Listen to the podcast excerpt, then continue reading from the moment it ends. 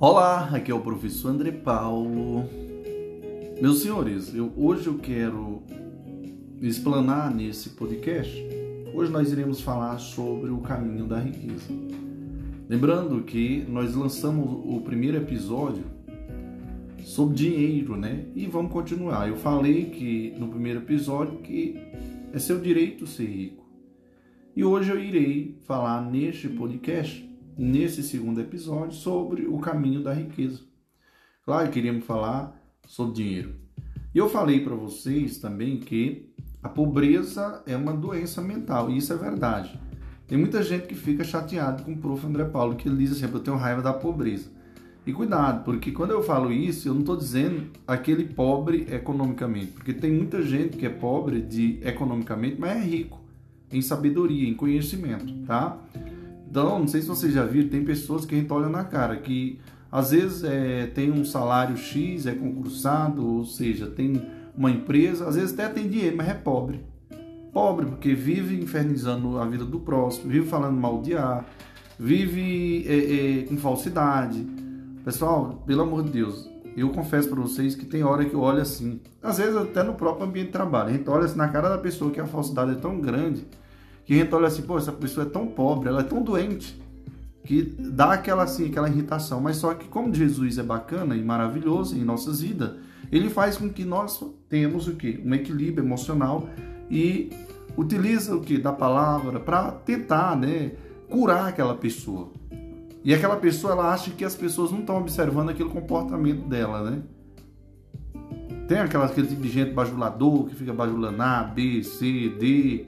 Não gosta da verdade. Esse tipo de gente são pessoas inseguras, pessoas que não têm um discernimento realmente do que é de fato bom ou ruim, o que é nobreza.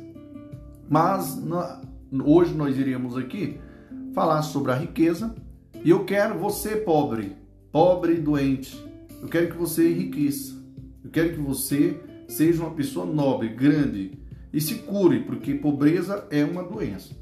A riqueza está na mente, senhores. Isso mesmo, a riqueza está na mente. Imagine por um momento que o diploma de um médico fosse roubado, junto com o equipamento de seu consultório. Estou certo de que todos concordariam que a riqueza desse médico está em sua mente. Ele poderia continuar seu trabalho diagnosticando doenças, prescrevendo remédios, operando e fazendo conferências sobre assuntos médicos. O que havia sido roubado era apenas símbolos, que podiam ser substituídos. Entenderam, senhores? Então vamos lá, senhores. Atenção! Atenção! Atenção, porque isso aqui é muito importante. Sua riqueza encontrava-se em sua capacidade mental, seu conhecimento sobre tratar doenças e sua habilidade de contribuir para o bem da humanidade em geral. Sempre se é rico quando se tem o desejo de contribuir para o bem da humanidade. Isso, o anseio de servir, de colocar os seus talentos aos serviços dos outros, sempre encontrará resposta no coração do universo. Eu conheci um homem em Nova York durante a crise financeira, né? Segundo o autor, né, de 1929, que perdeu tudo o que tinha, incluindo casa e as economias de toda a sua vida. Conheci-o após uma conferência feita por mim em um dos hotéis da cidade. Ele me disse: perdi tudo, juntei juntei milhões de dólares em 4 anos. Farei isso outra vez. Tudo o que perdi foi um símbolo.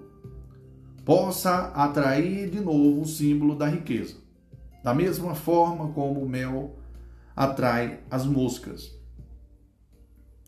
Acompanhei a carreira desse homem durante alguns anos, a fim de descobrir a fórmula do seu sucesso.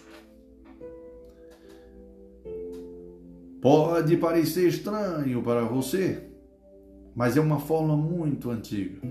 O nome que ele deu a ela foi: transforma água em vinho. Isso mesmo, transforma água em vinho.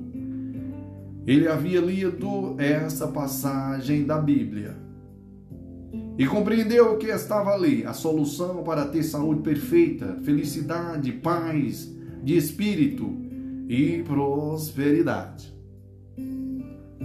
O vinho na Bíblia representa a realização dos desejos, anseios, planos, sonhos e etc. Ou seja, em outras palavras, aquilo que você deseja alcançar, concretizar e criar. A água refere-se geralmente à mente ou à consciência. A água toma a forma de qualquer recipiente em que é despejada. Do mesmo modo, aquilo que você sente e acredita se manifestará em seu mundo. Assim, você sempre transformará água em vinho. A Bíblia foi escrita por homens iluminados. Ela ensina psicologia prática e um modo de vida. Um dos princípios fundamentais da Bíblia é o que afirma ser você quem determina, molda, funde e forma o seu próprio destino por meio de pensamentos, sensações e crenças. Ele ensina que é possível resolver qualquer problema, ultrapassar qualquer situação, e que você nasceu para ser bem-sucedido, para vencer e triunfar, para descobrir a estrada real da riqueza e receber a força e a segurança necessárias para progredir na vida. É preciso deixar de interpretar a Bíblia de maneira tradicional. O homem que se encontrava em uma crise financeira repetia frequentemente para si mesmo, nos termos de escassez: posso transformar água em vinho. Essas palavras significavam para ele: posso trocar as ideias de pobreza da minha mente pela realização dos meus desejos e necessidades atuais, que são riquezas e seguranças financeiras. Sua atitude mental, senhores. Água era: uma vez fiz fortuna honestamente, posso fazê-lo outra vez. Que seria o vinho. Sua afirmativa constante consistia em atrair o símbolo, dinheiro. Uma vez estou atraindo de novo. Sei disso e sinto que é verdade. Esse homem foi trabalhar como vendedor em uma empresa de produtos químicos. Lá começou a ter ideias para melhorar a promoção dos produtos. Em pouco tempo, tornou-se vice-presidente da empresa. Em 4 anos, chegou à presidência da companhia. Sua atitude mental constante era: posso transformar água em vinho.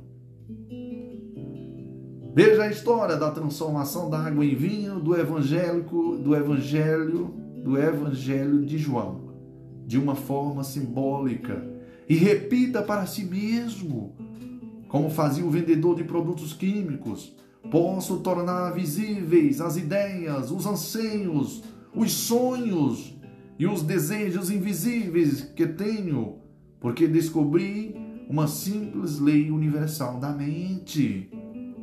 Meu Deus, prof, que coisa linda, prof. Então, senhores, atenção, porque a lei por ele demonstrada era a da ação e reação. Isso significa que o mundo exterior, o corpo, as circunstâncias, o ambiente e a situação financeira é sempre um reflexo fiel de seus pensamentos íntimos, crenças, sentimentos e convicções. Sendo assim, você deve procurar mudar seus padrões de pensamento, buscando viver imerso em ideias de sucesso, riqueza e paz de espírito, focando a mente nesses conceitos positivos. Eles vão gradualmente criar riquezas na consciência, como somente plantadas na terra, como semente plantada na terra. Assim como as sementes, que seriam os pensamentos e ideias, germinam e dão frutos. O mesmo acontecerá com seus pensamentos habituais, que se manifestarão em prosperidade, sucesso e paz de espírito. O pensamento sábio, que seria a ação, é seguida pela ação correta, que seria a reação. Você pode conseguir riqueza quando tomar consciência do fato de que a prece é uma festa de casamento. A festa é psicológica. Você medita, banqueteia-se mentalmente sobre sua bondade ou seu anseio, até fundir-se com o objeto de sua meditação. Beleza, senhores? Senhores, atenção, no próximo daremos continuidade do nosso podcast sobre o caminho da riqueza. E aqui eu vou lhe ensinar os passos, senhores? Prof, você é rico. Eu sou uma pessoa nobre, riquíssima. Muito rico mesmo, porque eu tenho saúde, tenho paz, tenho um coração humano, que todo dia eu procuro purificar e trabalhar esse coração, essa mente com coisas boas. Você nunca vai ver o professor André Paulo falando mal de A, de B, de C. Você nunca vai ver o professor André Paulo disseminando intrigas. E você sabe que tem uns pobres aí muito doentes que precisam de cura. Mas só que Deus está tentando ajudar esses pobres. Eu estou falando é sério, pessoal. Estou falando é sério. Eu gosto de sorrir porque minha vida, eu gosto de sorrir, brincar, gosto de tirar onda. Mas tirar onda no bom sentido, não é no sentido de querer passar por cima de ninguém, nem humilhar ninguém, tá? Então o meu desejo é curar aquelas pessoas doentes, que fica ali fazendo o inferno dos outros, com aquele olhar velho de falsidade, meu Deus do céu. Mas Jesus vai entrar no coração, principalmente aqueles que dizem que vão para a igreja todo dia, que dizem que lá está pregando a palavra de Deus, mas quando chega no trabalho, quando chega na sua casa, quando chega na casa do vizinho, fica fazendo o inferno. Esses pobres, Deus um dia vai enriquecer o coração deles, porque Jesus é maravilhoso. Glória! Amém, prof. Glória a Deus. Até o próximo. Olá, aqui é o professor André Paulo. Meus senhores, eu quero... nesse podcast, na verdade, nós iremos dar continuidade ao nosso podcast sobre o caminho para o que, prof? O caminho para a riqueza, E como atrair dinheiro. Isso. Muita gente critica as pessoas que utilizam de outros mecanismos, como por exemplo a energia positiva, as grandes inspiração, para atrair coisas boas. Porém, eu sou muito fã e tenho plena convicção de que de fato isso é positivo em nossas vidas. Então,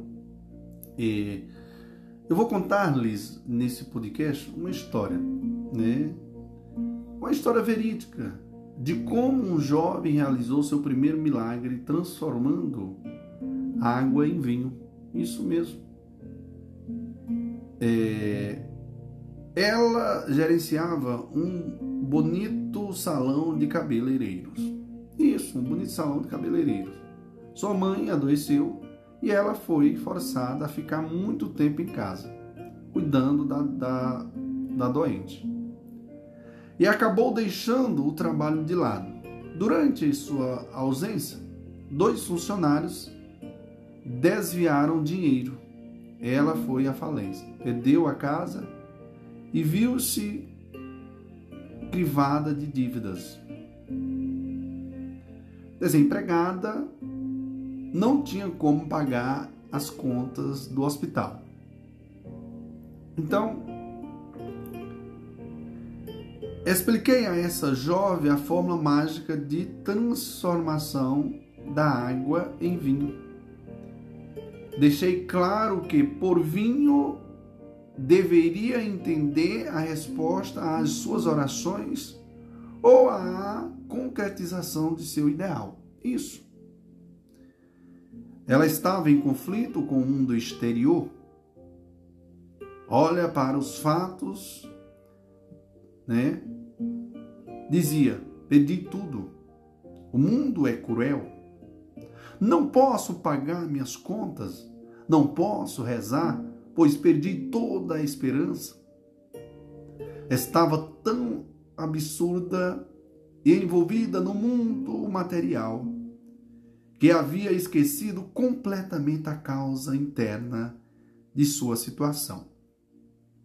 À medida que conversávamos, ela começava a entender que precisava resolver as contradições de sua mente.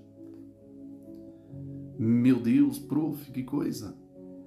Seja qual for seu desejo ideal ao escutar esse podcast, você também encontrará em sua mente um pensamento ou ideia que a ele se opõe. Se o seu desejo for de saúde, por exemplo, talvez haja simultaneamente vários outros pensamentos em sua mente. Não tenha cura. Tentei, mas estou pior. Isso de cura espiritual é complicado demais para mim. Ao analisar-se, não é comum encontrar uma espécie de luta em sua mente? Eis a indagação, prof.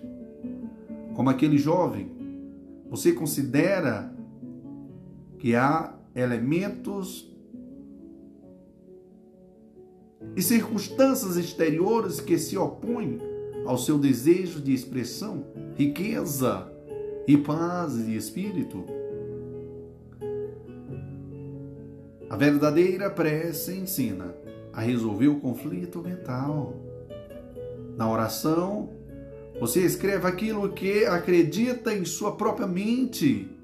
O filósofo Emerson disse: o homem é o espelho daquilo em que pensa durante todo o dia. Seus pensamentos habituais constroem suas crenças.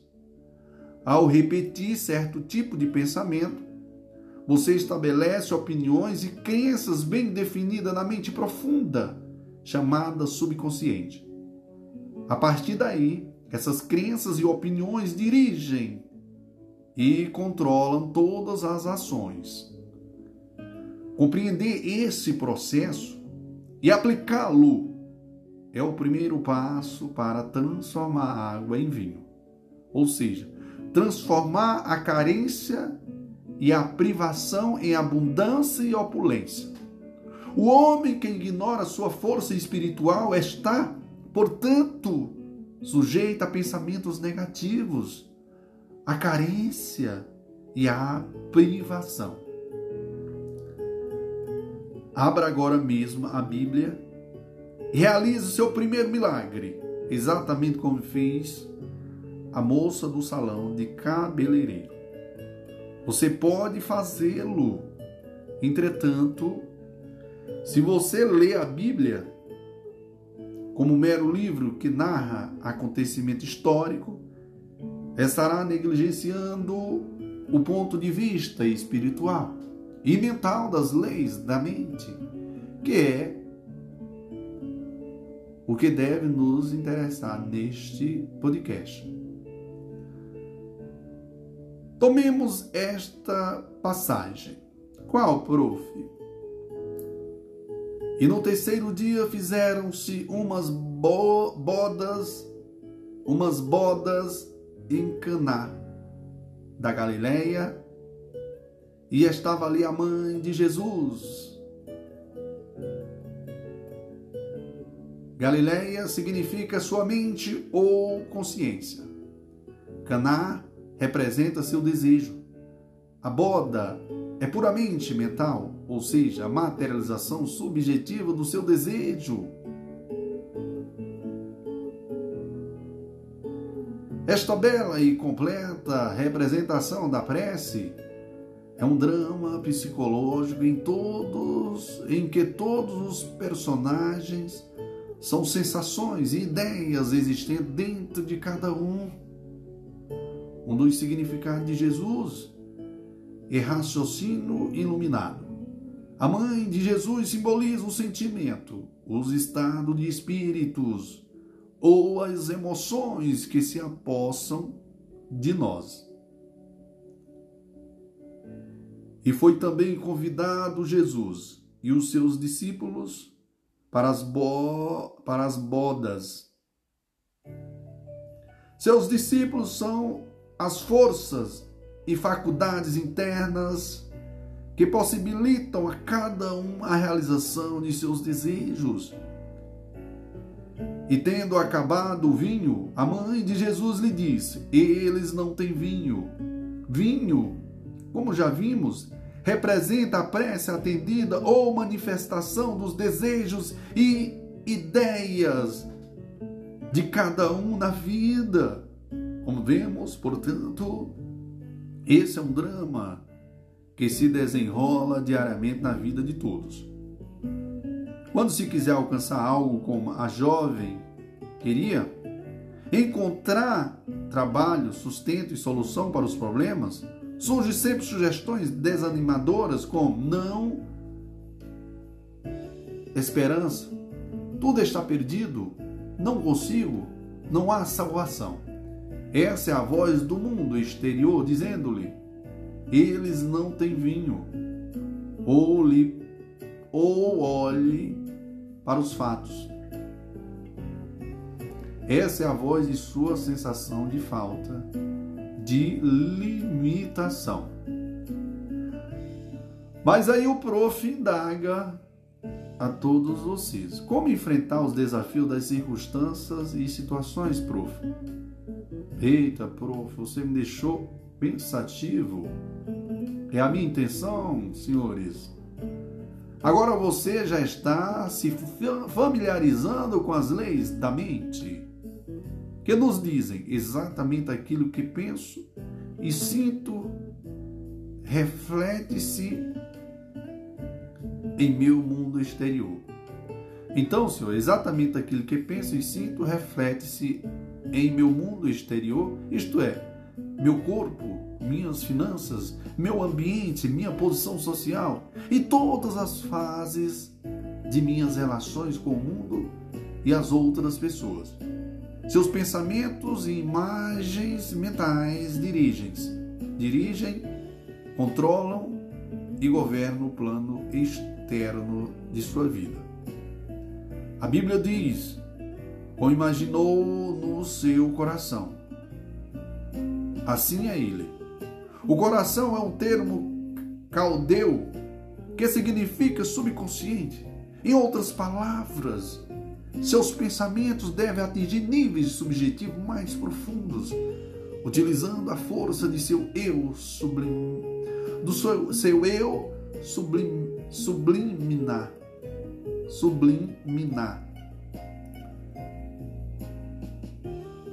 O destino de cada um é feito de pensamentos e sensações. O pensamento carregado de sentimentos e de interesse invariavelmente se torna subjetivo, manifestando-se em seu mundo. A prece é um casamento do pensamento com a sensação ou da ideia com a emoção. É É uma festa de bodas, de bodas. Qualquer ideia ou inspiração mental sentida com intensidade, como se fosse verdadeira, torna-se realidade, seja ela boa, má ou indiferente. Conhecimento, ou melhor, conhecendo a lei que transformará em realidade tudo aquilo que você imagina e sente, poderá começar a disciplinar a mente.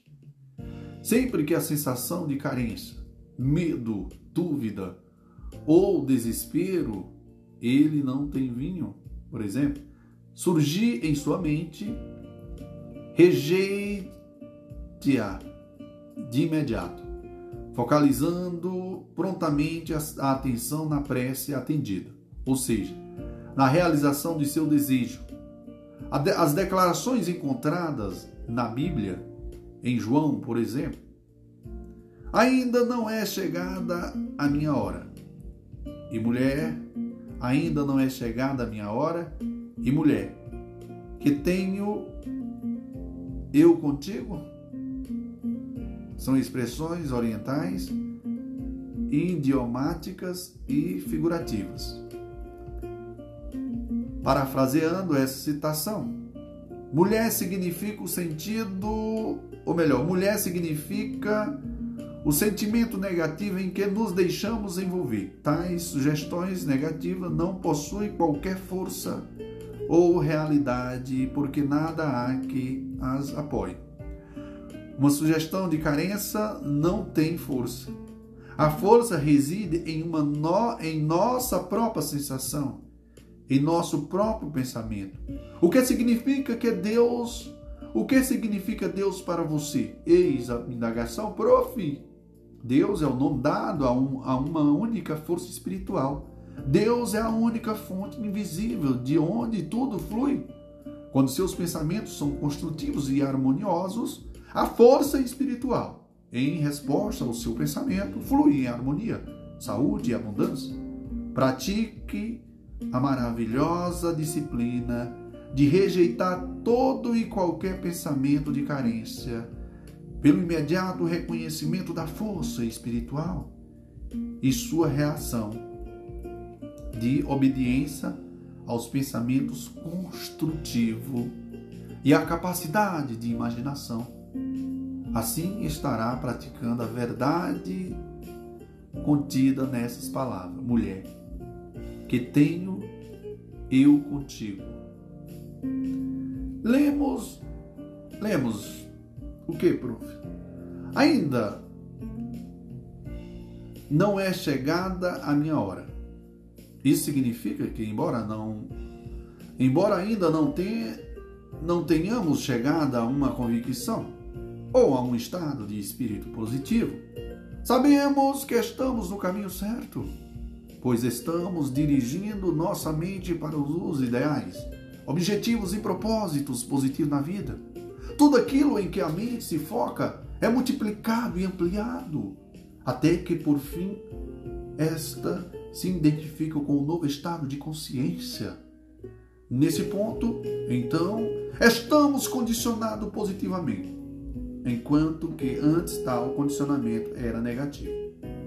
Senhores, atenção, porque o homem espiritual, utilizando-se da prece, transforma-se de um ambiente de carência para outro de confiança, paz e fé em sua força espiritual, uma vez que a fé e a confiança se encontram na força espiritual, sua mãe, sensação e estado de espírito. Sua mãe resiste a um sentimento de triunfo ou vitória, e todo esse conjunto lhe trará a solução ou a resposta à sua prece. Entenderam, senhores? Meus senhores, atenção, porque no próximo nós daremos continuidade a esse belíssimo projeto, professor André Paulo, sobre autoconhecimento, viu? Não esqueça que autoconhecimento é libertação. Ok? E cuidado, não vai na onda dos babacas, não. Tem um cara de babaca aí, gosto de ouvir isso, não sei o que, vive na merda aí, fica aí, ó, falando besteira. Tá entendendo? Não procura ser grande. E o prof quer introduzir algo bacana na sua vida. Show, papai! Olá, aqui é o professor André Paulo. Hoje nós iremos dar continuidade à explanação do nosso podcast sobre o caminho da riqueza e como atrair dinheiro, como atrair uma vida próspera. Eu vou começar na explanação dessa temática falando o seguinte: os jarros da história bíblica, os jarros da história bíblica refere-se aos círculos mentais que ocorrem no homem para promover a realização subjetiva de seus desejos.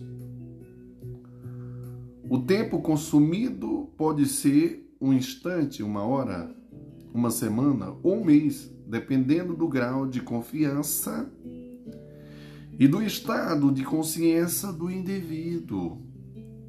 Então, na prece, devemos, antes de mais nada, limpar a mente de falsas crenças, receios, dúvidas e ansiedades, desligando-nos inteiramente da evidência sensorial e do mundo exterior,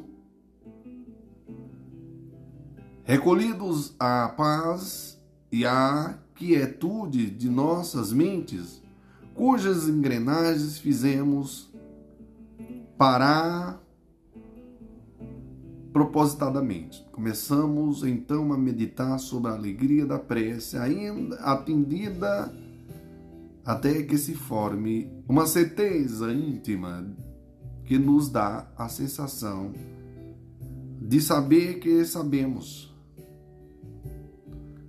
Quando conseguimos fundir-nos, entrosar-nos com nosso desejo, formando um só, teremos atingido o estado de casamento mental, ou seja, as bodas ideias da sensação com a ideia. Com certeza você deseja casar-se com, unificar-se com a saúde, a harmonia, o sucesso e a realização de todas as suas aspirações.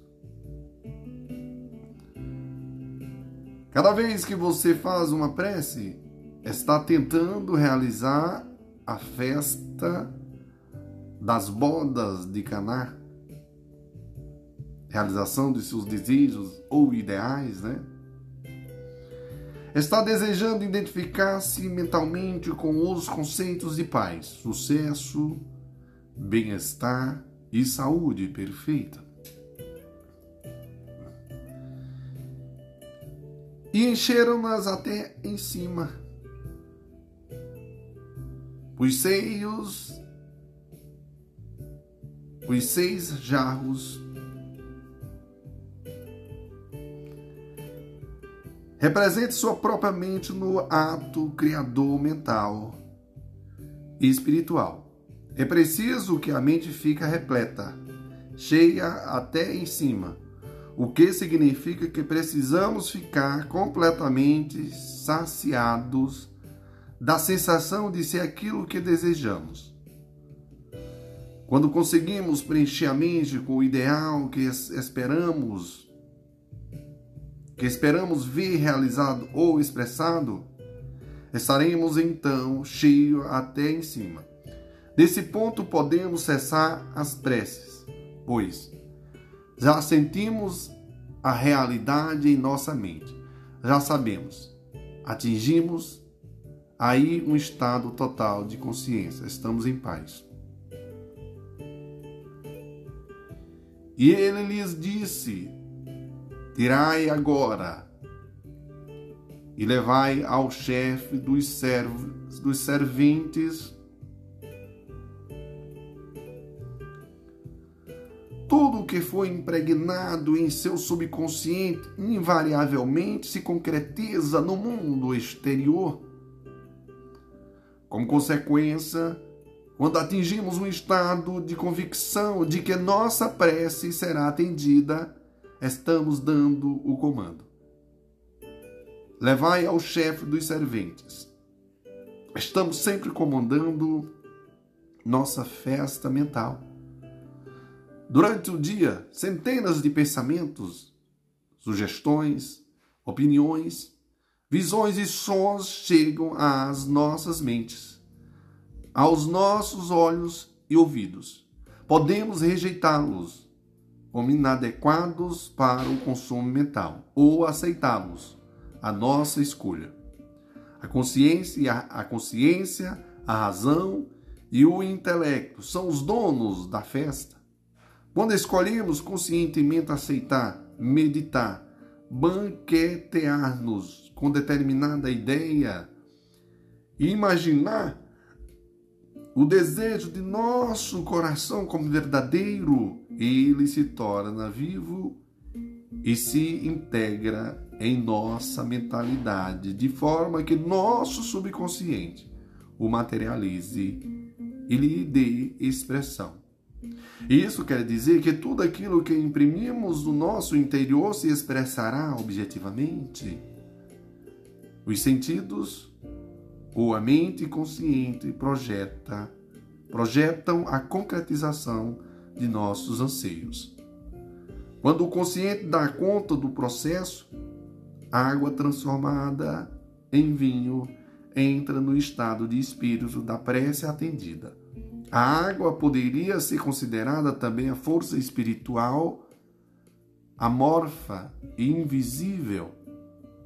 A consciência incondicionada. O vinho é justamente a consciência condicionada, ou seja, as crenças e convicções que emana da mente. Os servos que recolhem água para nós representam paz, confiança e fé. De acordo com a força de nossa fé ou nossas sensações, o bem é atraído para nós.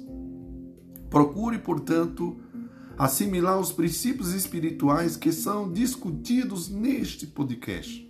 Procure estimulá-los, aproximar-se por eles. No primeiro milagre realizado por Jesus, aprendemos que a prece é uma festa de bodas, ou seja, unificação da mente com os seus desejos.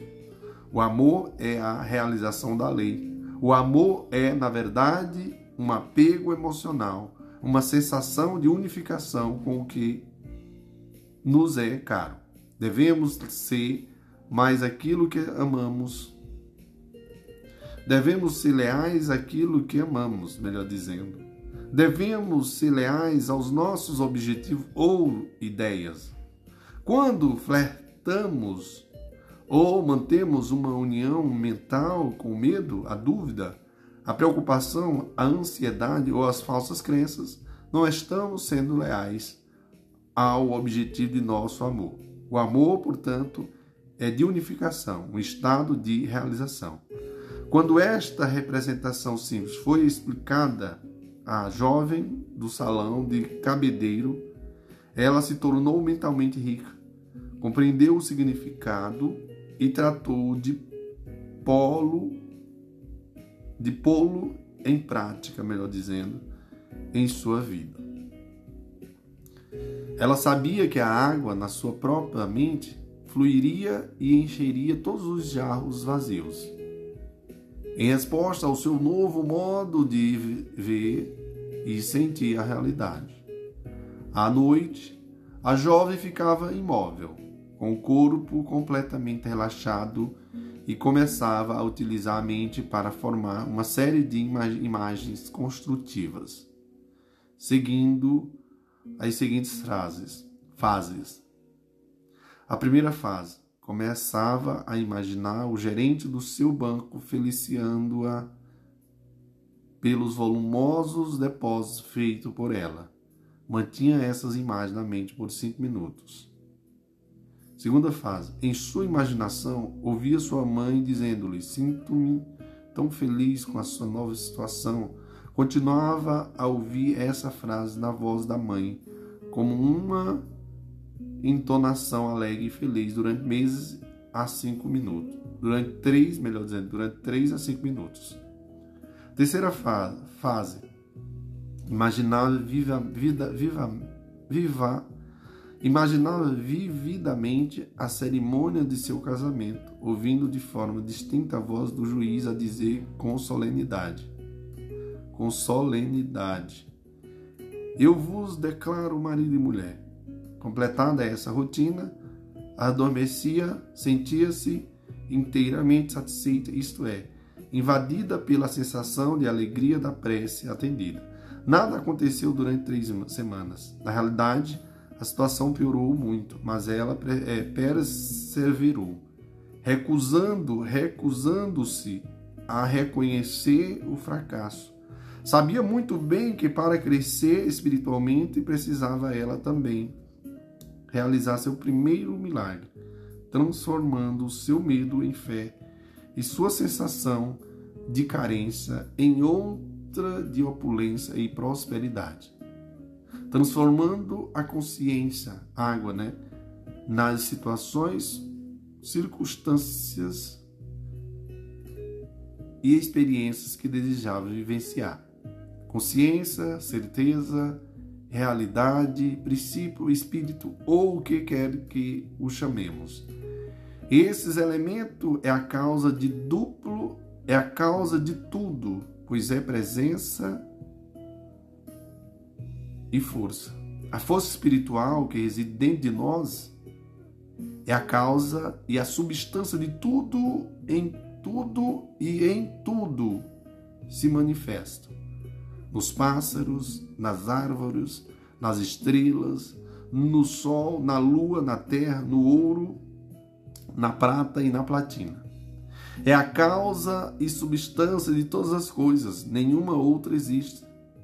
Depois de compreender isso, a jovem sabia que a água poderia tornar-se um elemento provedor, na forma de dinheiro, posição social, expressão verdadeira, saúde para sua mãe, companheirismo e uma vida repleta de significado.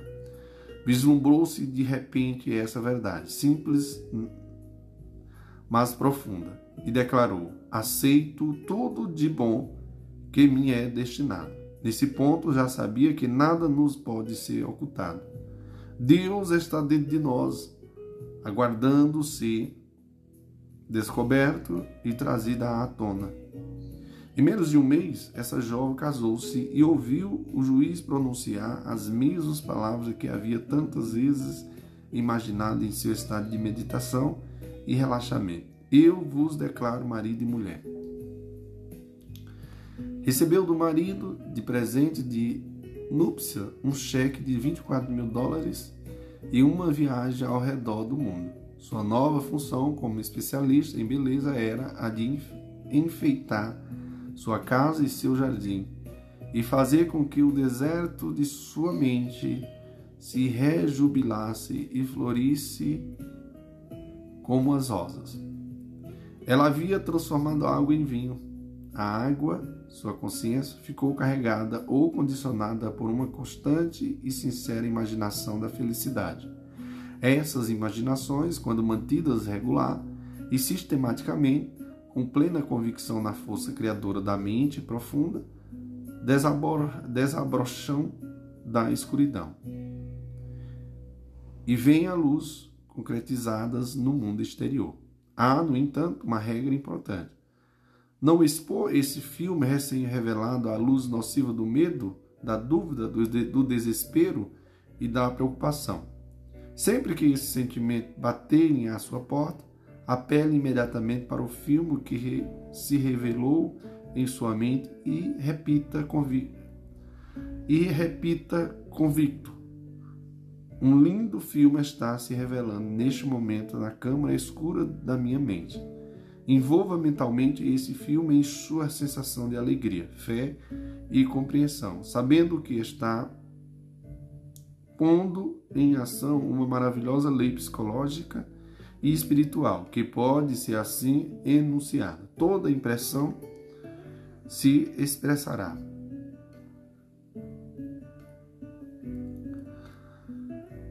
A seguir, senhores, fornecerei um caminho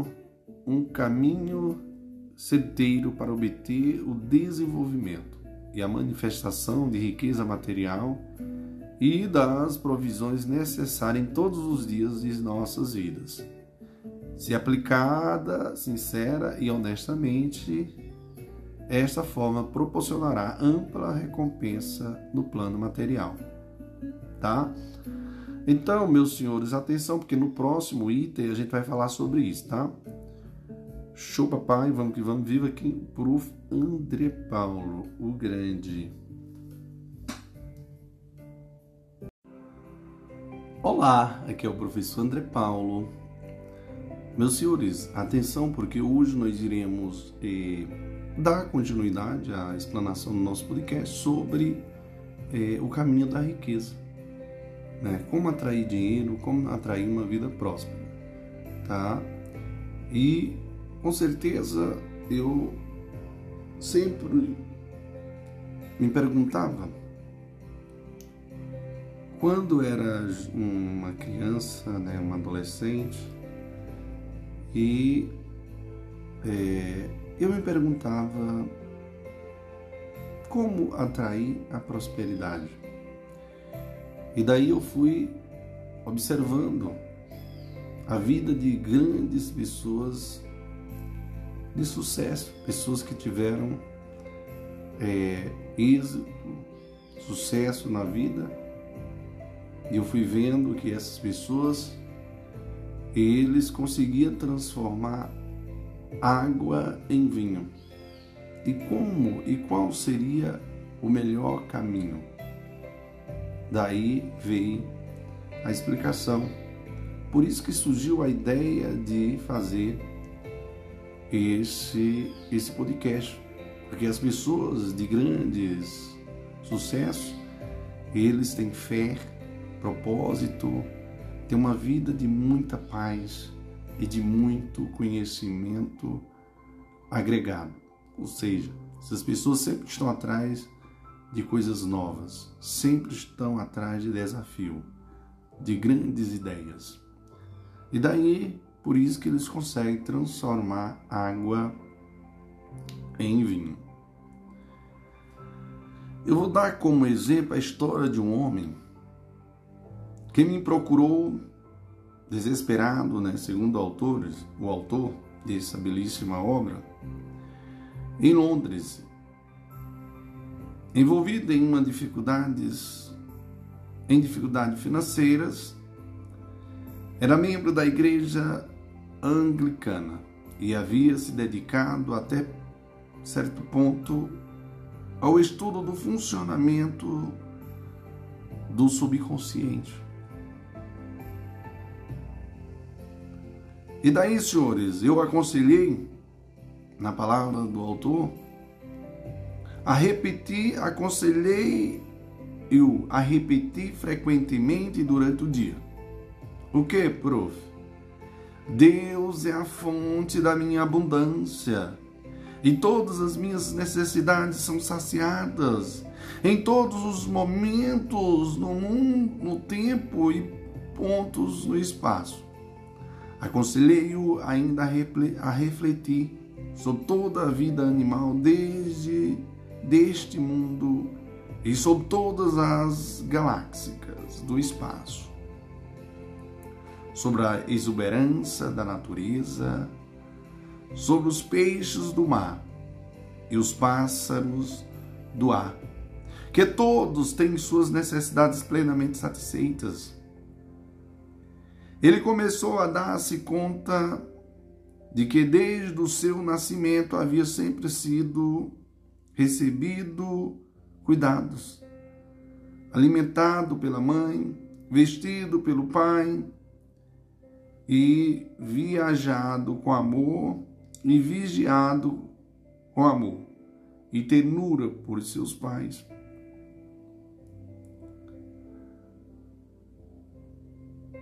Raciocinou e chegou à conclusão de ser e lógico pensar que o princípio da vida, Ele deu alento e sempre cuidou dele. Poderia repetidamente cessar de agir em seu favor. Compreendeu que ele mesmo havia cortado suas fontes de suprimento ao tomar uma atitude negativa para com seu patrão e para consigo mesmo, condenando-se e criticando-se por sua própria sensação de falta de valor. Havia rompido psicologicamente o cordão que o ligava à infância, fonte de todos os suprimentos.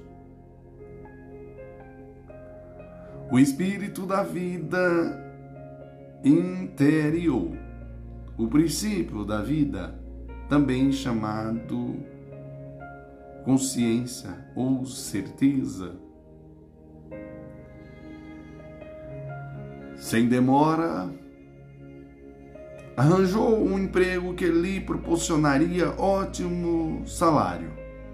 O ser humano não se alimenta como os pássaros. Ele precisa comungar conscientemente com a força e a presença interiores. Para delas receber orientação, vitalidade, força e tudo mais necessário à satisfação de suas necessidades. Esta foi a forma usada pelo homem de Londres para transformar a água no vinho da abundância e do sucesso financeiro.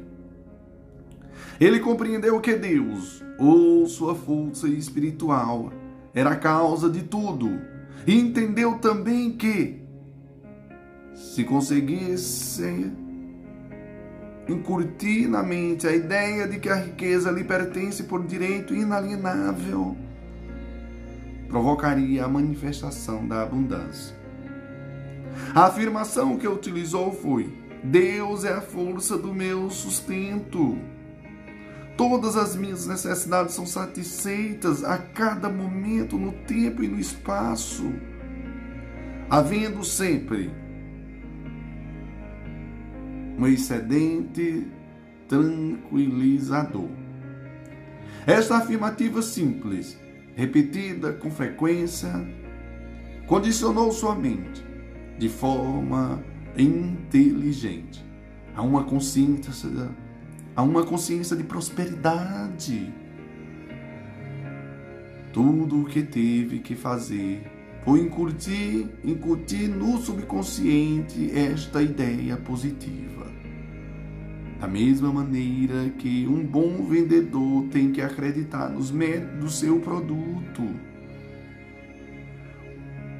o vendedor deve estar convencido da integridade da empresa para a qual trabalha, da alta qualidade do produto, dos bons serviços que prestará ao comprador, além de outros fatores, como preço.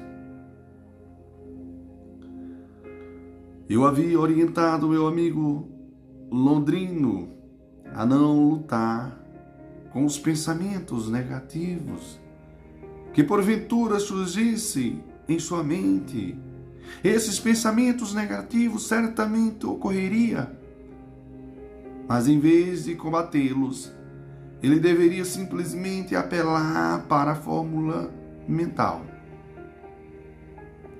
repetindo tranquila e apaixonadamente a afirmação que havia sido combinada. Os pensamentos negativos o atinjam muitas vezes em verdadeiras avalanches, formando torrentes de negatividade. Cada vez que isso acontecia, enfrentar a torrente com leal e firme convicção positivas. Mas qual prove? Deus satisfaz a todas as minhas necessidades, deixando sempre um excedente tranquilizador em minha vida. Que coisa, prof, que coisa linda, prof. Tornou-me que, aliás, eu posso dizer,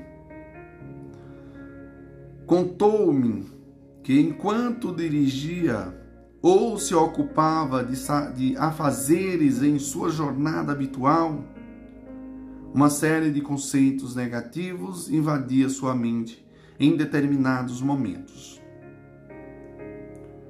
sussurrando-lhe: não há esperança, você está falido. Cada vez que surgiam esses pensamentos negativos, recusava-se a admiti-los mentalmente e apelava para a eterna fonte de riqueza, saúde e tudo mais que acreditava constituir seu próprio tesouro espiritual. Declarava decidido e com firmeza: Deus é a fonte do meu sustento, e sinto que essa fonte me pertence. Ou então, há uma solução divina. A riqueza de Deus é a minha riqueza. E outras afirmações positivas que carregava sua mente com esperança, fé e expectativa, e acabava por dar-lhe a convicção de possuir uma fonte inesgotável de riqueza, que proveriam copiosamente todas as suas necessidades. O fluxo de pensamentos negativos podiam assaltá-lo com muita frequência todas as vezes que ele se recusava a abrir a porta de sua mente a esses gangsteres, assassinos e ladrões, que só visava roubar-lhes a paz, a riqueza, o sucesso e todas as coisas boas do espírito. Ao contrário, ele abria as portas da mente à ideia do princípio vital eterno e divino, invadindo-o com riqueza,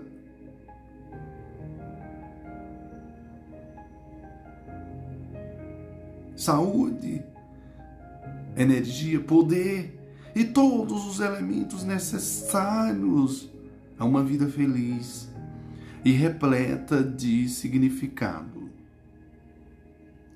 Continuando com essa prática, já no segundo dia, menos pensamentos positivos combateram a sua porta. Isso, senhores, não vão bater mais a sua porta. Então, continuando com essa prática, já no segundo dia, menos pensamentos negativos bateram a sua porta. No terceiro dia, o fluxo deles diminuiu. No quarto dia, tornaram-se intermitentes, com esperança de serem admitidos, mas recebendo a mesma resposta mental. É proibida a entrada. Só aceito pensamentos e conceitos que ativem, curem, abençoem, inspirem minha mente. Meu Deus, prof, que coisa, que benção. Recondicionou sua mente. Ou mente. Ele recondicionou sua consciência, ou mente, a uma ideia de riqueza. Os pensamentos negativos, como o medo, a carência, a preocupação e a ansiedade, não encontrava ressonância em sua mente. Tinha se tornado imune, embebido em Deus e tomado de uma fé divina, numa crescente consciência de abundância e de sucesso financeiro. Esse homem não perdeu o que tinha, nem foi à falência. Obteve crédito, seus negócios melhoraram, novas oportunidades surgiram e ele prosperou.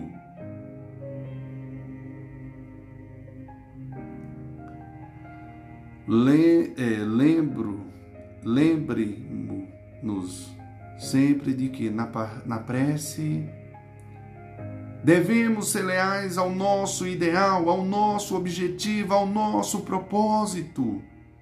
Muitas pessoas falham na busca do sucesso financeiro por fazerem suas preces com a mente seguindo duas direções opostas. Afirmam que Deus é o seu provedor e que estão prosperando maravilhosamente, mas alguns minutos mais tarde negam tudo, dizendo: não posso pagar esta conta, não posso dar-me ao luxo de possuir isto ou aquilo, o azar me persegue. Jamais consigo equilibrar minhas finanças, ou nunca tenho o bastante para terminar o mês. Todas essas declarações são altamente destrutivas e neutralizam as preces positivas. É a isso que se chama preces paralelas. Devemos ter fé em nosso plano objetivo, devemos ser leais ao nosso conhecimento da força espiritual.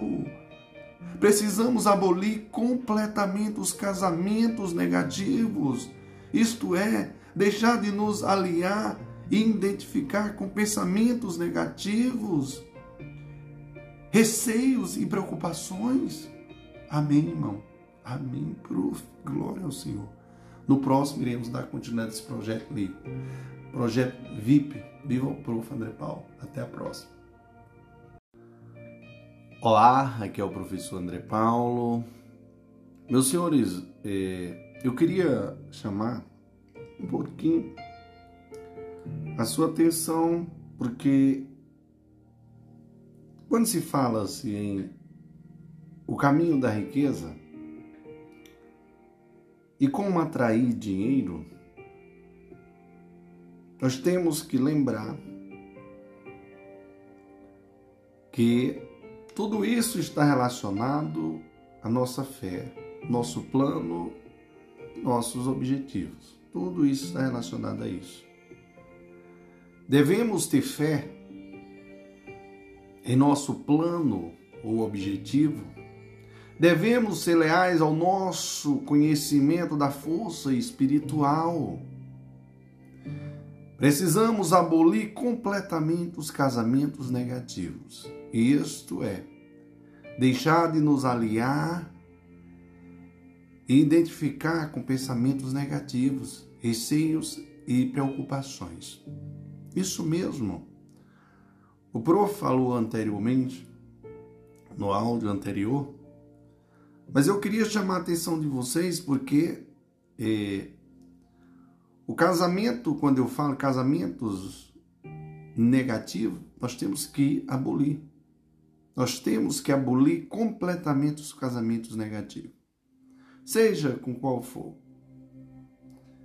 Pessoas negativas, com propósito negativos, com pensamentos negativos, preocupações, receios, amizades negativas, relacionamentos negativos que não agregam em nossas vidas. E digo, senhores, que a prece, a prece é como o capitão que orienta o curso do navio. É preciso ter destino, é preciso ter um destino.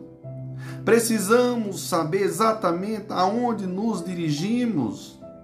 O capitão do navio, guiado pelas leis da navegação, regula o seu rumo. Se o navio for desviado de sua rota por uma tempestade ou pela violência das ondas, o capitão calmamente o reconduz à rota originalmente traçada. E daí eu digo a todos vocês: você é o capitão no comando do seu barco. Você é quem dá ordem para estabelecer a rota de sua vida por meio de seus pensamentos, sensações, opiniões, crenças, estado de espírito e atitudes mentais. Mantenha seus olhos fixos no farol. Siga sua visão e deixe de fixar-se nos obstáculos. Demoras e impedimentos que o levarão a afastar-se de seu curso. Seja firme e definitivo. Decida a sua meta, sabendo que sua atitude mental é o barco que o levará do estado de carência à privação, ao estado e à sensação de opulência, e à convicção de que a lei de Deus funciona inexoravelmente a seu favor. Kimbe, que era médico, estudioso e professor de assuntos relacionados às leis da mente, dizia: o homem age de acordo com os estímulos que recebe. Isso, o homem age de acordo com os estímulos que recebe. Mas aí eu indago a todos vocês: que estímulos você está recebendo neste momento? Agora, neste momento, observa. Que estímulos você está recebendo neste momento? O que determina a sua reação à vida? Eita, prof, você me deixou muito pensativo, prof. A resposta é a seguinte: suas ideias, convicções e opiniões ativam sua mente e o condiciona a ponto de torná-lo o que Kimbe chamava a expressão de suas convicções. Isso ilustra a veracidade de sua outra frase. O homem é o retrato de suas convicções. Meu Deus, prof. Outra frase popular de Kimbe era: nossas mentes se fundem como atmosferas, e cada pessoa tem sua identidade influenciada pela atmosfera em que vive. Na infância, estamos sujeitos à atmosfera geral do ar, ao estado de espírito dominante no ambiente, as convicções e sensações ali existentes, os receios, ansiedades, superstições, convicções e a fé religiosa dos nossos pais ficam impregnados em nossas mentes. Uma criança, quando educada num lar atingido pela miséria, onde nunca houve o suficiente para viver, se habitua a ouvir constantes queixas de falta e privação. Pode-se dizer, como faz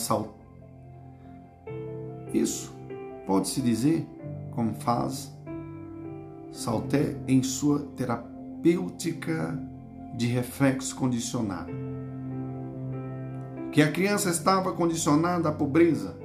Mais tarde, o jovem poderá sofrer de um complexo de pobreza causado pela atmosfera em que foi criado, impregnado de experiências e convicções negativas.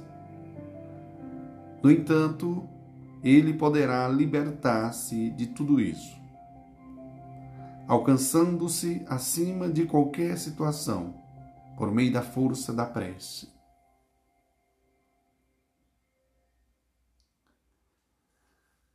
Senhores, eu conheci um rapaz de 17 anos, nascido em El Kitch, segundo afirma o autor, em Nova York. Esse rapaz assistiu a uma série de palestras minhas naquela cidade e compreendeu que era uma vítima do pensamento negativo e destrutivo, e que se não tratasse de reorientar sua mente no caminho construtivo, seria escravizado pelo medo, pelo fracasso, pelo ódio e pela inveja. O homem age de acordo com os estímulos que recebe. É evidente, como dizia Kimbe, que se a pessoa não cuidar de sua própria casa, que seria o que? A mente, cairá na propaganda hipnótica do medo, das falsas convicções e das preocupações materiais. Nossas mentes estão imersas em velhas crenças na doença, na morte, na infelicidade, nos acidentes, nos fracassos e em desastres diversos. Devemos procurar seguir a injunção bíblica: sair do meio deles .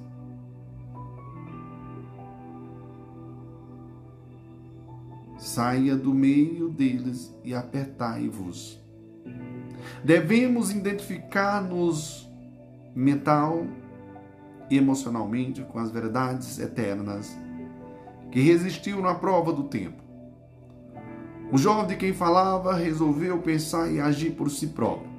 Decidiu enveredar pela estrada real da riqueza, aceitando de uma vez por todas as abundâncias de Deus, impregnando sua mente com ideias e conceitos espirituais.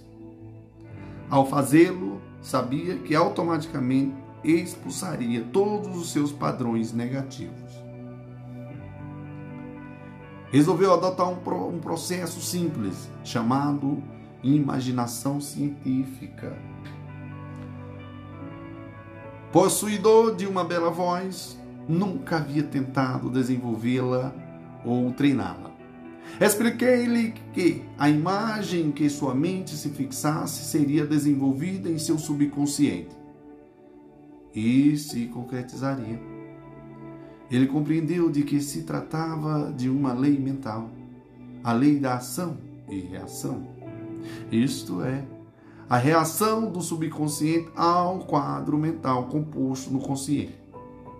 O jovem habituou-se a sentar em silêncio em seu quarto.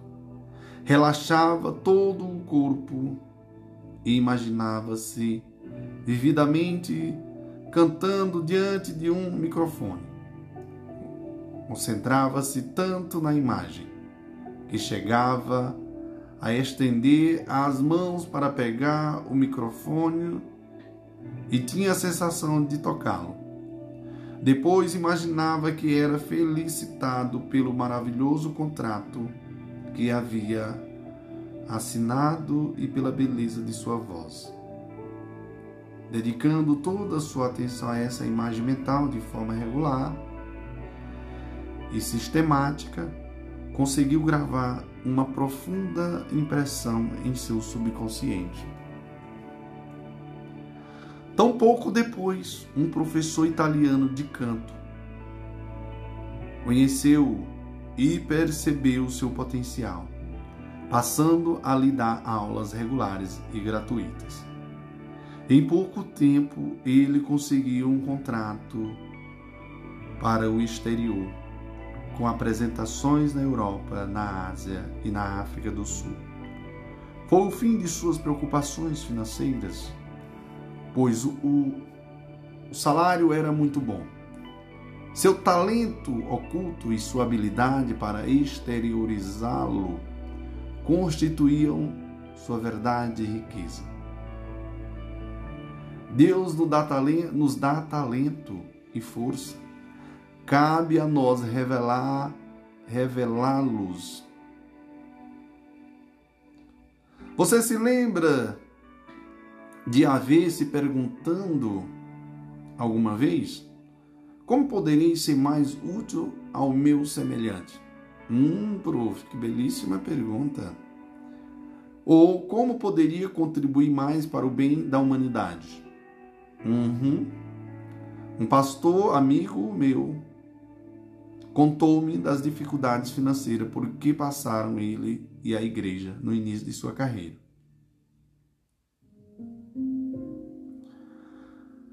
O processo por ele empregado foi repetir uma oração simples com a qual conseguiu milagres. Deus me revela a melhor maneira de apresentar a verdade divina aos meus semelhantes. Os donativos jorraram. A hipoteca foi paga em poucos anos e desde então ele nunca mais teve preocupações com dinheiro. Ao escutar esse texto ou ler esse texto, você aprendeu neste momento, senhores. Na verdade, ao escutar esse podcast, você aprendeu que os sentimentos, os estados de espírito e as convicções sempre controlam e governam no seu mundo exterior. O movimento da mente controla o mundo exterior. Para mudar o exterior, você precisa primeiramente mudar o interior, assim na terra como no céu, ou seja, na sua mente como no seu corpo, no seu tempo e no seu espaço. A Bíblia diz, nada há encoberto que não haja de ser descoberto.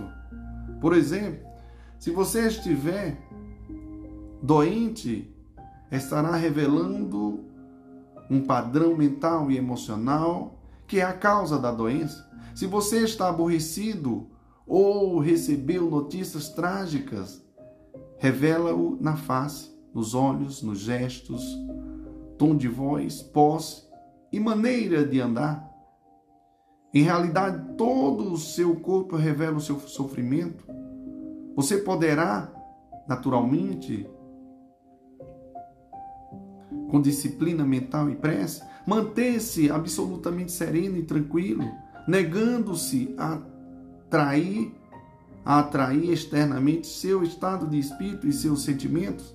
Poderá ordenar aos músculos do seu corpo que se relaxem, se acalmem e se mantenha quietos. O corpo obedece à mente. Seus olhos, face e lábios não revelarão qualquer sinal de aborrecimento, raiva ou tristeza. Com disciplina, por meio de orações e da meditação, você poderá mudar o seu estado, mesmo quando tiver recebido más notícias. Você poderá expressar alegria, paz, descontração e um até bom humor, de tal maneira que ninguém suspeitará que recebeu notícias ruins. Amém, irmão, amém. Até a próxima. Quer dizer para vocês que o prof está muito feliz em poder compartilhar essa obra grandiosa. Até a próxima. Olá, aqui é o professor André Paulo. Eita, prof, mas você gosta desse olá? Pessoal, é interessante, né? Às vezes eu falo olá, querido e queridos, querida e queridos. Falo oi. Mas sempre tem alguém que se incomoda com algo. Você já prestou atenção? Um dia desse, um jovem chegou para o prof e falou, por que é que você fala olá? Eu falei, cara, eu falo olá. Talvez essa palavra olá, ela é o que fica mais impregnado na sua mente, porque você só observa que eu falo olá. Mas assim, o ser humano nunca está satisfeito, com nada. Sempre tem algo a criticar e às vezes de uma forma, ridícula, né?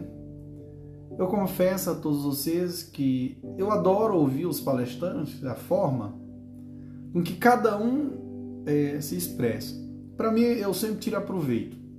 Por mais que tenha um termo que não é tão agradável, mas para mim é algo importante e dali eu tiro algo que vai agregar nas minhas palestras, nos meus podcasts e assim por diante. Então, qual a dica que eu dou a todos vocês? Não mude a forma de você falar porque os outros acham que é feio. Não. Cuidado, nós temos que cada dia nos aprimorarmos. Nós temos que fazer a autocrítica, a autoanálise, para que nós possamos a cada dia melhorar na sua explanação, na forma como você coloca aqui os termos.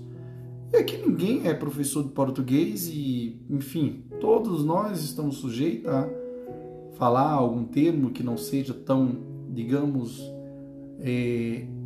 bem formal, né? Utilizando a linguagem formal, mas assim, o importante é você evoluir, e o professor é um processo de evolução. O prof. André Paulo sempre está evoluindo, buscando mais e mais e mais. Em breve teremos podcasts importantíssimos, né? De como aprender a se expressar em público, enfim. O prof está estudando um conteúdo aí bacana aí para futuramente, quem sabe, gravar alguma coisa sobre essa temática. Mas, aonde é que você quer chegar hoje, prof? Dá continuidade no nosso podcast sobre dinheiro e o caminho da riqueza. Mas, prof, cadê você?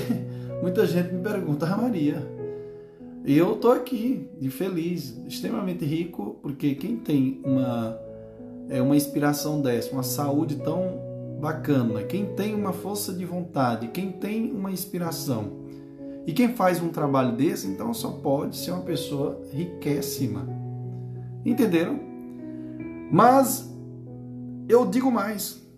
Neste momento eu quero que você para e comece a pensar com o professor André Paulo. Seja quais forem as notícias que tenha recebido hoje, agora. O prof chegou da academia agora às 4h30 para 5 horas. E hoje ele sai do trabalho, vai para a academia e depois volta para casa. E quando ele chega assim numa paz espiritual. Ele chega com aquela sede, né, de buscar o conhecimento e de fazer com que você se sinta estimulado, excitado, para também buscar o conhecimento, o autoconhecimento, e para que você seja uma pessoa transformadora e agregadora na vida do próximo, tá? Por isso que eu digo assim, para tudo neste momento, e seja quais forem as notícias que tenha recebido hoje, você pode colocar-se diante do espelho, examinar seu rosto, seus lábios, olhos e gestos, visualizando e dizendo que acabou de saber que ganhou uma fortuna, dramatizando o fato, sentindo-o, exultando com ele. Notará como todo o seu corpo reage à euforia interior. Isso mesmo, prof. Amém, irmão. Amém, prof. Glória. Você pode inverter qualquer situação por meio da oração. Glória ao Senhor. Ocupe a mente com os conceitos de paz, sucesso, riqueza e felicidade. Identifique-se mentalmente. Conheça esses conceitos, visualize como você deseja ser e retenha essa imagem. Retenha-a com alegria, fé e expectativa, pois desse modo você conseguirá experimentar a sua manifestação. Eita, prof, glória ao Senhor, prof. Costumo dizer às pessoas que me consultam a respeito de dificuldades financeiras. Aí o prof diz, case-se com a riqueza. Alguns percebem logo a ideia e outros não. Como sabem, todos os estudiosos da Bíblia, O cônjuge de cada um é aquilo a que cada um se aliou mentalmente, aquilo com que cada um se juntou e se unificou. Em outras palavras, tornamos real tudo aquilo que imaginamos. Se você se convencer de que o lugar é cruel, frio, rude, um lugar em que uns devoram os outros, esse conceito é seu. Você está se casando com ele e dessa união nascerão filhos. O produto de um casamento mental desse tipo serão suas experiências e circunstâncias ao longo dos acontecimentos de sua vida. Todas as suas experiências e reações à vida serão um retrato fiel das ideias que as geraram. Meu Deus, prof. Você me deixou tão pensativo, prof. Ou amanhã eu serei outra pessoa, prof. Repare na diversidade de companhias com que vive o ser humano. Medo, dúvida, ansiedade, crítica, ciúme e raiva. Sentimentos que criam o caos na mente. Case com a riqueza. Senhores, é uma ordem do prof. Case com a riqueza. Declarando de modo sincero e convicto: Deus supre todas as minhas necessidades com a riqueza de sua glória. Ou então adote a seguinte declaração, repetindo-as diversas vezes com toda a convicção, até que sua consciência esteja condicionada ou que ela se torne parte de sua meditação. Estou inteiramente realizado e tenho uma renda maravilhosa, glória. Entretanto, não repita isso como um papagaio, e sim sabendo que seu pensamento está sendo gravado em seu subconsciente, à proporção que se torna um estado condicionado de consciência. Permita que a frase se encha de significado para você, impregnando-a de vida, amor e sentimento, para que se torne realidade.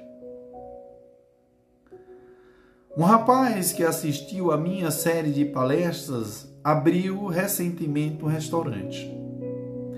Telefonou-me para dizer que havia se casado com um restaurante, querendo dizer que havia decidido ter muito sucesso, sendo diligente e perseverante para que seu negócio pudesse prosperar. A esposa desse rapaz, esposa mental, era sua convicção na realização do seu desejo. Então, senhores, identifique-se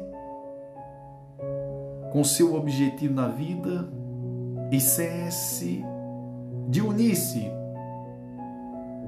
há críticas, autocondenações, raivas, receios e preocupações. É isso mesmo. Identifique-se com seu objetivo na vida e cesse de unir-se a críticas, autocondenações, raivas e receios e preocupações.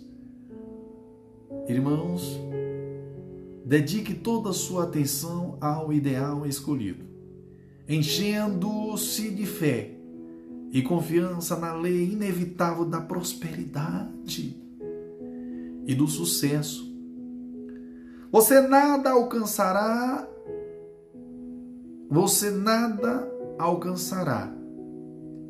amando o seu ideal por um minuto e negando-o no minuto seguinte. E isso dá o mesmo que misturar um ácido com um alcaloide, do que resulta uma substância inerte. Ao escolher a estrada real da riqueza, deve acreditar firmemente no ideal escolhido, seu cônjuge. Vou dar um exemplo, prof.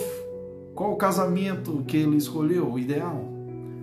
Fazer podcast, estudar e ter sucesso, né, senhores? Mas aonde você quer chegar, prof? Calma, não vou contar para vocês, só Jesus sabe. Um dia vocês irão saber. Amém? Amém, prof. Encontramos várias pessoas aí desinvestando, né? Mas eu digo a todos vocês, encontramos várias passagens na Bíblia que se relacionam com estas verdades. Por exemplo, é da costela que o Senhor Deus tomou do homem, formou uma mulher. Gênesis, né? Sua costela é o seu desejo, ideia, plano, conceito, finalidade ou objetivo na vida. Eva significa a emoção, a sensação ou estado de espírito. Isso quer dizer que você sempre tem que perfilhar a ideia. A ideia precisa de paz, precisa ser amada e sentida como verdadeira, a fim de concretizar seu objetivo na vida. A ideia é o pai e a emoção é a mãe. Este é o casamento que se está sempre realizando em sua mente. O filósofo russo Auspik falava de um terceiro elemento que acompanhava a união dos desejos e das sensações. Chamava-o de elemento neutro. Podemos chamá-lo paz, pois Deus é a paz. Eita, prof. A Bíblia diz: e o governo estará sobre os seus ombros. Em outras palavras, a sabedoria divina será seu guia. Desde que a sabedoria subjetiva dentro de você guie, oriente e governe todos os seus passos. Entregue-se a essa presença interior, sabendo no coração e na alma que ela dissipará sua ansiedade, curará seus males e restaurará a constância e a tranquilidade em sua alma. Abra a mente e o coração e diga: Deus é meu piloto. Ele me guia, Ele me faz prosperar e é meu conselheiro. Dia e noite, faça a seguinte prece: sou um canal em que a riqueza divina flui incessantemente, copiosa e livremente. Escreva essa frase no coração e na mente. Tenha-se sintonizado com a glória de Deus. Aquele que não conhece o funcionamento de sua mente está sempre sobrecarregado de inquietação, preocupações, pois não aprendeu a transferir essa carga à presença interior, o que libertaria da mesma facilmente.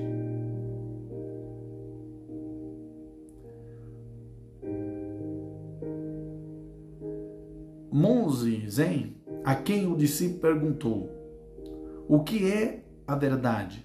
Respondeu de forma simbólica, retirando o fardo que levava às costas e colocando-o sobre o chão. O discípulo perguntou-lhe então: mestre, como funciona? O monge, sempre em silêncio, retomou o fardo, colocou-o de volta às costas e partiu pela estrada cantando baixinho. Amém, irmão. Amém, prof. Pessoal, no próximo iremos dar continuidade nessa passagem, viu? Nós vamos fazer aqui uma... Eu vou explicar tudo direitinho para vocês o que que funciona, como é que funciona isso, o que que eles querem dizer. Show, papai, vamos que vamos, glória ao Senhor Jesus. Queridos e queridas, atenção. Eita, prof, você mudou, prof. Pessoal, eu sempre digo para vocês, eu me sinto tão feliz quando eu falo querido e, ou queridas, né? Queridos e queridas. Ou simplesmente senhores e senhoras. Hoje eu estou aqui para fazer você pensar nesse podcast sobre como atrair dinheiro, o caminho da riqueza. Eu já falei para muita gente, há diversas pessoas que nem sempre dinheiro, a riqueza está relacionado aos bens materiais. Os bens materiais é uma consequência da riqueza que você adquire. Eu já falei para todos vocês que tem muita gente que tem dinheiro, mas não tem riqueza. E tem muita gente que tem também dinheiro e tem riqueza. Isso é muito bacana. E falei também para vocês que a pobreza é uma doença mental. Mas, prof, você tem raiva dos pobres? Não, não tenho raiva. Porém, eu acho que esses pobres têm que se curar. Por quê, prof? Porque ele tem que buscar riqueza. O negócio de ser pobre é você viver na doença a vida toda. Porque a riqueza está relacionada a um conjunto de fatores, a diversos fatores, como conhecimento, sabedoria, inspiração, prosperidade. Então a riqueza está relacionada a tudo. Quando você tem tudo isso, você tem os bens materiais. Às vezes pode acontecer de alguém adquirir bens materiais, porém continuar ignorante. Mas aí eu não vou adentrar muito nesta temática, nesse quesito. Porque aquele que não conhece o funcionamento de sua mente está sempre sobrecarregada de inquietação e preocupações, pois não aprendeu a transferir essa carga à presença interior, o que libertaria da mesma facilmente. O monge Zen, a quem o discípulo perguntou: o que é verdade? Respondeu de forma simbólica, retirando o fardo que levava às costas, ele colocou e colocando-o sobre o chão. O discípulo perguntou-lhe então: mestre, como funciona? O monge, sempre em silêncio, retomou o fardo, colocou-o de volta às costas e partiu pela estrada cantando baixinho. O fardo é seu problema. Você transfere a sabedoria subjetiva que tudo conhece e tudo sabe realizar, possuindo todas as respostas. Recolocar o fardo às costas significa que, embora eu continue com o problema, estou agora mentalmente descansado e aliviado da carga, pois invoquei a sabedoria divina para agir em meu nome. Por isso, posso cantar o triunfo, sabendo que a resposta à minha prece está a caminho. Canto, portanto, de alegria pelo bom encaminhamento do problema. É maravilhoso. Todo homem põe primeiro o vinho bom, e quando já tem bebido bem, então o inferior. Mas tu guardaste até agora o bom vinho? Esta verdade bíblica acontece com todo aquele que se inicia no conhecimento das leis da mente. Ele se lança em campo com espírito elevado e grandes ambições. É como a vassoura nova que varre muito bem e está repleto de boas intenções, mas muitas vezes se esquece da fonte da força.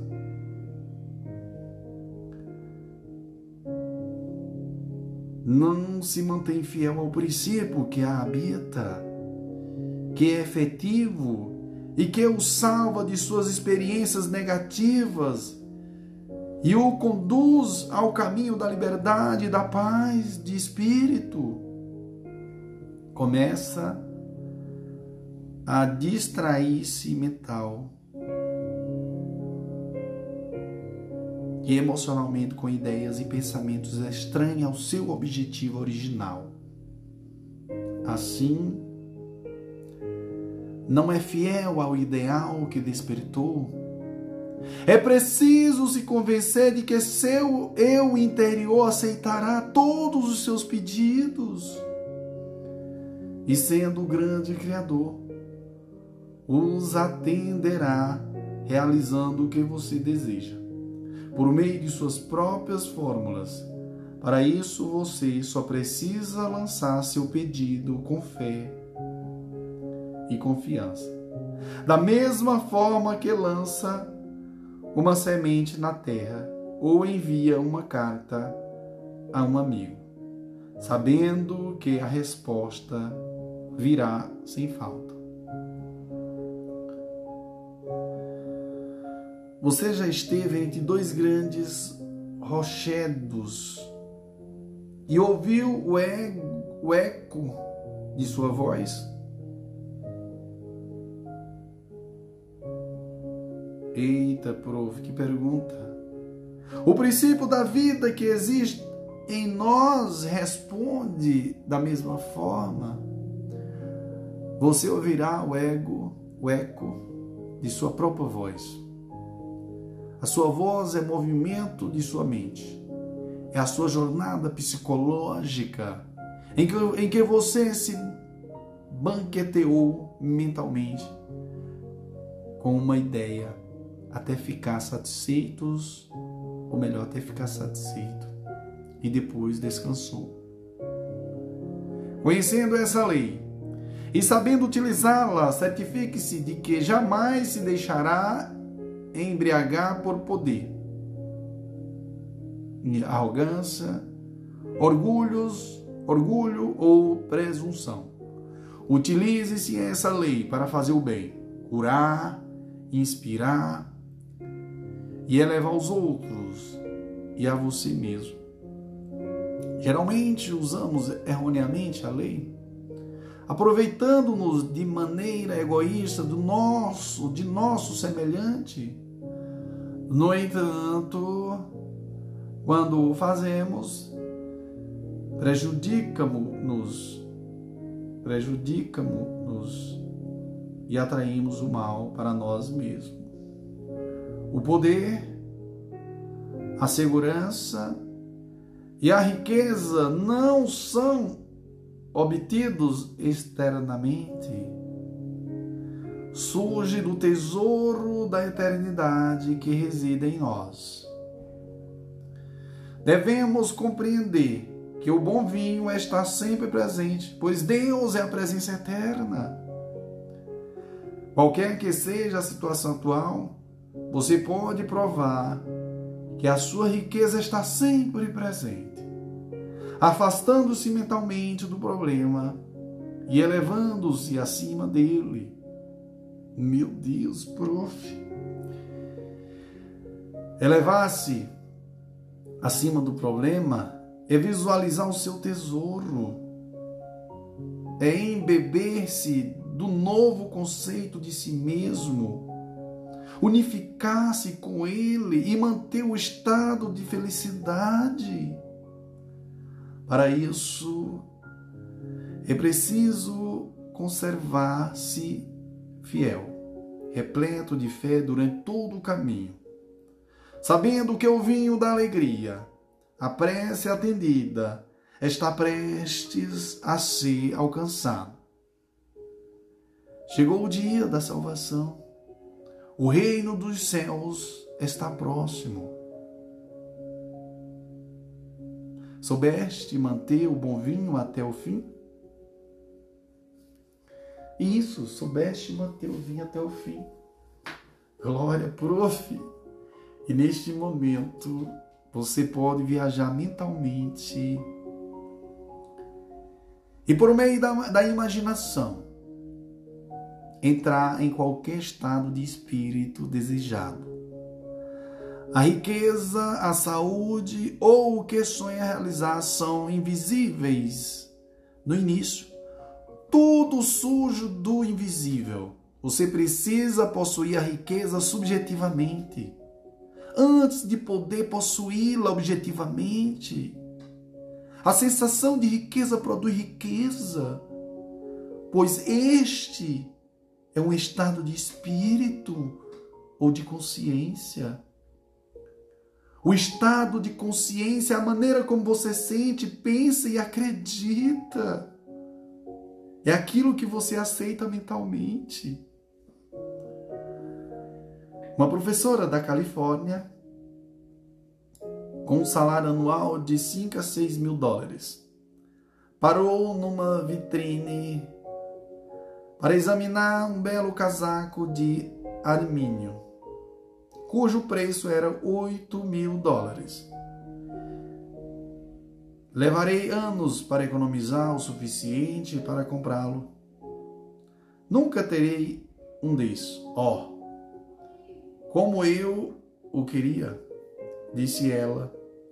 Frequentava nossas palestras nas manhãs de domingo e lá aprendeu que poderia possuir o casaco, um carro ou qualquer outra coisa que desejasse, sem prejudicar quem quer que fosse na face da terra.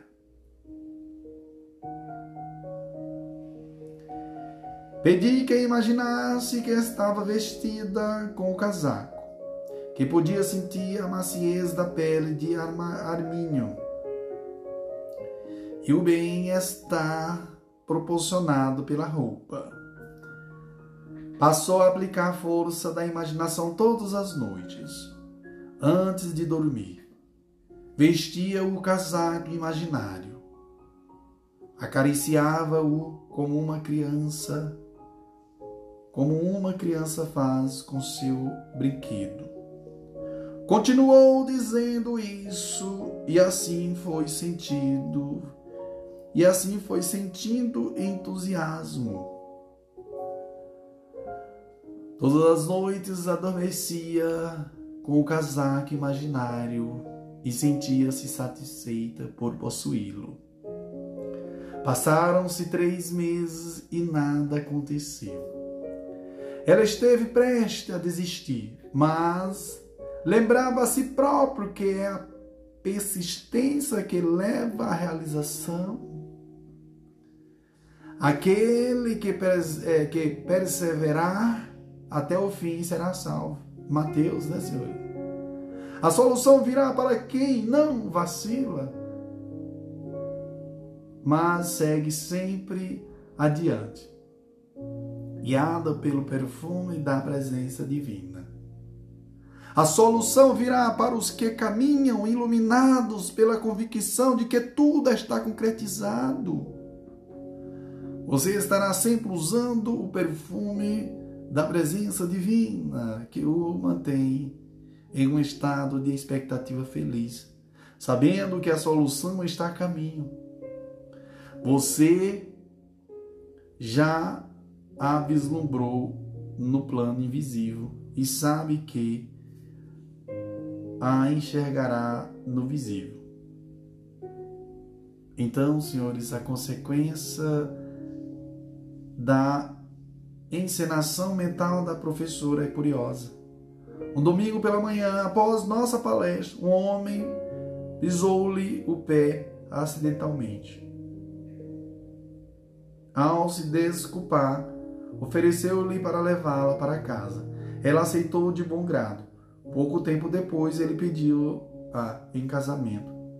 Deu a ela um anel de brilhante e disse: "Vi um belo casaco e acho que você ficaria linda nele." Era o mesmo casaco que ela admirava havia 3 meses. O vendedor comentou que muitas clientes ricas haviam admirado o casaco, mas por uma razão ou outra acabavam escolhendo outra peça. Então, senhores, use a sua capacidade de escolha. Imagine a realidade daquilo que escolheu e com fé e perseverança você pode atingir o seu objetivo na vida. Amém, irmão? Amém, prof. Até o próximo, senhores, e glória ao Senhor. E a gente dá continuidade a essa história belíssima. Como Deus é maravilhoso. Show, papai, até. Olá, aqui é o professor André Paulo. Senhores, eu estou passando aqui para me concluir o nosso podcast sobre o caminho da riqueza e como atrair dinheiro. Então, no áudio anterior eu falei sobre a história da professora que almejava um casaco de 6 a 8 mil dólares, porém ela achava que nunca iria conseguir. Quando ela ouviu a palestra do autor, ela mudou toda a sua concepção e daí começou a imaginar e sonhar e perseverar naquela conquista, ou seja, naquele objetivo que ela almejava, que era obter o casaco. E daí ela conseguiu, através de suas imaginações e sua perseverança. Ela usou, senhores, e eu vou falar para todos vocês, ela usou a sua capacidade de escolha e imaginação. E escolheu. Por isso é que eu digo a você, nunca desista dos seus sonhos, dos seus projetos, né, das suas inspirações. Use a sua capacidade de escolha. Imagine a realidade daquilo que ele escolheu. E com fé e perseverança você pode atingir o seu objetivo na vida. Todas as riquezas do universo se encontram dentro de você, aguardando serem liberadas. Paz, alegria, amor, orientação, inspiração, boa vontade e abundância. Tudo existe dentro de você. A única condição que as riquezas de Deus se manifestam, a única condição para que as riquezas de Deus se manifestem é abandonar o seu estado atual, sua limitação, e entrar numa visão ou quadro mental, num estado de espírito alegre e feliz, unificando-se com o seu ideal. Quem viu e sentiu o seu tesouro em momentos de elevada exaltação, sabe que em breve o verá concretizado. No exterior como no interior, embaixo como no alto, na terra como no céu.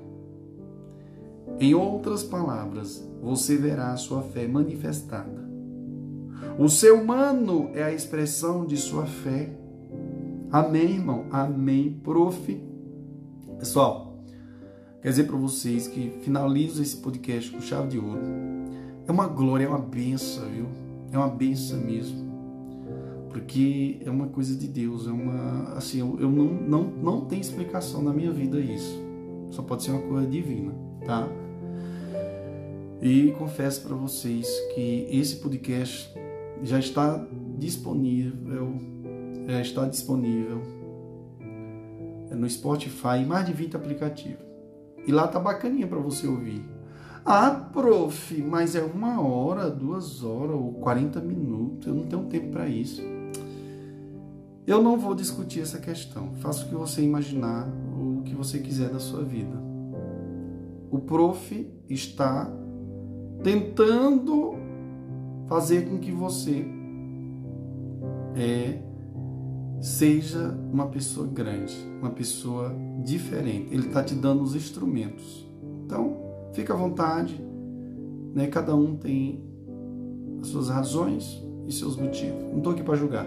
Sei que o prof, ele consegue trabalhar, consegue estudar para os concursos, consegue fazer podcast, ele consegue fazer várias coisas na área da saúde, né?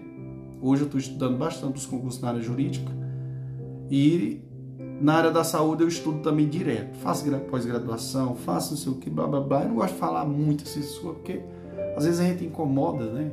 O fato de você falar, às vezes, o que você está fazendo. Mas, enfim, eu estou aqui para servir de exemplo e para fazer com que você se inspire. Pode inspirar em mim, pode se inspirar em outras pessoas, mas que escuta os podcasts para você sentir a história de grandes, de pessoas poderosas, pessoas que conseguiram prosperar e que hoje são fonte de inspiração para o prof. André Paulo. Glória ao Senhor, conto com vocês nessa batalha. A minha missão é transformar pessoas e fazer com que você reflita e começa a observar o quanto a sua vida, o quanto você é importante, o quanto você é capaz, o quanto você pode conseguir o que você almeja. Amém, irmão? Amém. E até a próxima. Show, papai. Glória ao Senhor.